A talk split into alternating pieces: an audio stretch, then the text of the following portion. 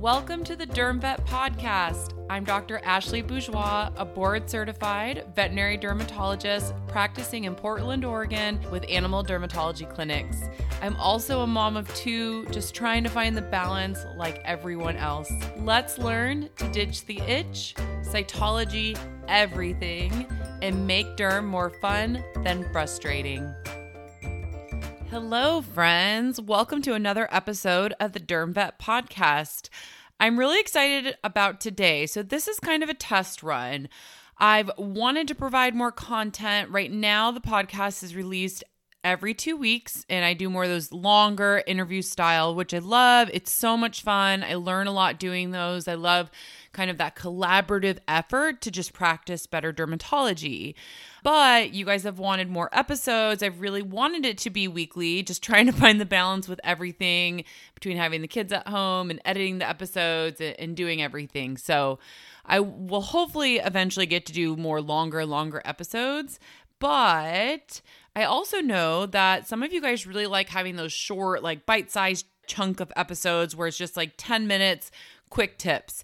So, my plan is to start every other week, the weeks that I don't have those longer interview style episodes, to do something that I'm going to call Triple D.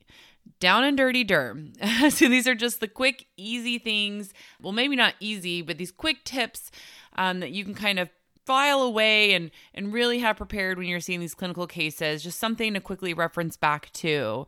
So that's my plan moving forward. We'll see how that goes and see if you guys like it.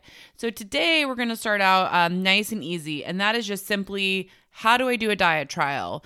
Let me preface with saying i just last month did an episode, uh, episode 10, more in depth about food allergy. So we're not going to go into depth talking about the clinical signs or the types of food. This is literally step by step. What do I do? When do I see them back? Like my kind of thought process of rechecks and how I handle them. Um, so refer back to episode 10 if you want more in-depth information where I interview one of my really good friends, Dr. Blessing, who is another dermatologist and loves food allergies. So, say we are talking to the client, we're seeing a dog or a cat right now, and we know we're going to do a food trial. On that first exam, when I know I'm going to do a food trial and I've already talked to the owners, there's a couple things that go into my head. One, I have to stop the itch. And that is kind of split into two things for me, depending on the animal and how severe it is. First of all, as you know, I love cytology. I have to do a cytology if there are lesions because it's shown in literature that just reducing the infection and treating that infection can make the pruritus go down in some cases pretty significantly. So, one, you have to address the infection. Even if you're concerned about doing a food trial, please look for those secondary infections because treating that infection is going to make that pet feel a lot better. The owner is going to be happier seeing these those lesions go away. So one, you're going to find the infection causing the itch, but then two, depending on that animal, you need something to reduce the allergic itch because these pets are going to be uncomfortable. When we start a diet trial, it's not instant relief. So if it's a dog, then I'm relying usually on something like Apoquel because it's a short start stop. So I can get them comfortable. And then when I feel really confident that we can try to see if the food's controlling the animal, I can take it away. Um, but if it is a really young dog, like under a year of age, then I might use Cytopoint. However, with Cytopoint, you have to be careful and read through the lines a little bit because depending on the dog, it can last anywhere from four to eight weeks. So if they're doing great in four weeks, it might just be because the cytopoint's still there, or maybe the food really did help. So you just have to decipher that and be a detective with that a little bit. And there are some cases where, depending on the situation, we might have to use steroids.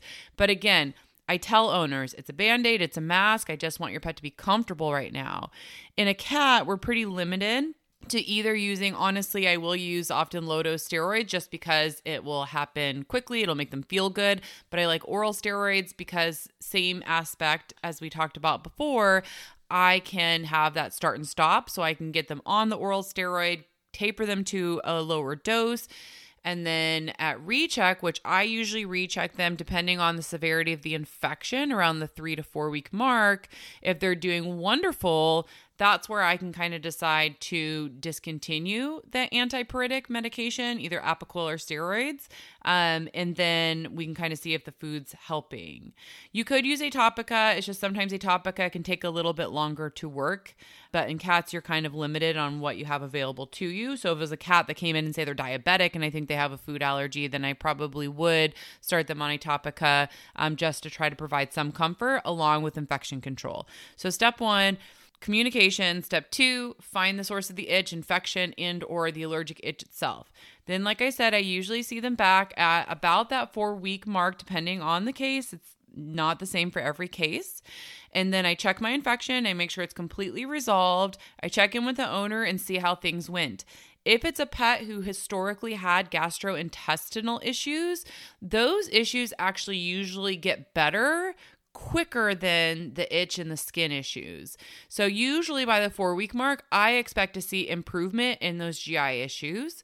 So, if they come and they're not improved with that, I honestly might even try to switch the diet at that point because usually GI issues, if they're going to respond to the food and that's the right food for them, they'll usually actually respond within a couple weeks. Um, if they didn't have GI issues or those are better, then I have a conversation at that four week mark. The infection's clear, they're doing well. I'll send the owner home and say, you know, try to stop whatever antipruritic that we're using, and you'll know pretty quickly whether or not the food is already helping our issues. So after the four week mark, I'll send them usually home with a couple more weeks in case they stop it and find out that right away the pet does get itchy. They have something that they can restart, but I do still have them go another four weeks. So if they stop the antipruritic and right away the itch comes back, they have something to restart. Um, we get to that solid eight week mark. And at that point, if we can't get away from the antipruritic, then we know that food allergy isn't the only or the major component. And then we have a discussion about other allergies. And it's also really important to make sure from the get go, whatever diet you decide to use, you or your technician should spend the time really educating that owner on how strict they need to be. You will be amazed how many people, I just had this happen last week. Oh, just two little bites of chicken, that won't do anything. You should really train your staff to go over how strict these diet trials are. And what I tell owners is look, we want to figure out if food matters or not. If in two months it doesn't matter, or we can figure out what they're allergic to, we will come back to being able to introduce the fun things to your pet. But it's that strict we have to be that strict. So make sure that your staff or you are really going over, you know, nothing passes the lips, but you know, this food and water. If they need a treat, then find the the food that has a treat that comes with it. And like I said, you can refer back to episode 10. Um, and then we do, I do t- go for that eight week mark and then we decide if the food matters or not. Now, when you go to challenge the food, I like to use the food that they were previously on because we know they were having issues on that food. So if they cleared up really well and then we reintroduce the food they were on and nothing happened, maybe it's just because the season changed, or maybe it's because the infection really was the big issue. Um, and once that was treated, they were fine. Whatever it is, you want to do the challenge to really truly prove that pet has a food allergy.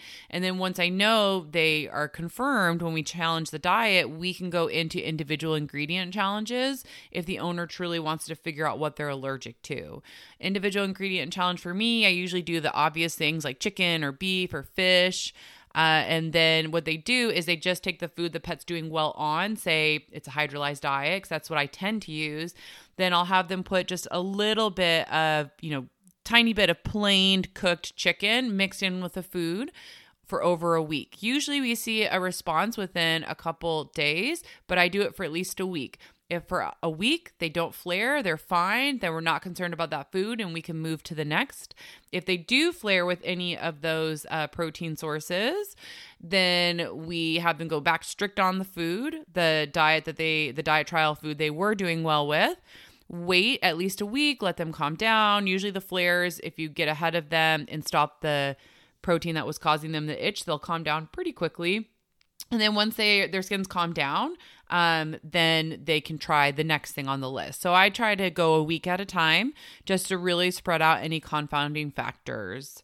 So I hope that's helpful. Like I said, the point of these episodes just to be quick and dirty, um, just kind of walk you through the process of a diet trial. But I'll keep making, I'll make sure to keep doing the longer interview style so we can dive deeper into these these topics too. I hope that you guys found this helpful. Again, if you have ever have any ideas of different podcast topics or guests, um, I'm here to serve you. So just shoot me a DM, Instagram, or Facebook. Until the next time, I hope you guys continue to utilize these tips in your daily practice.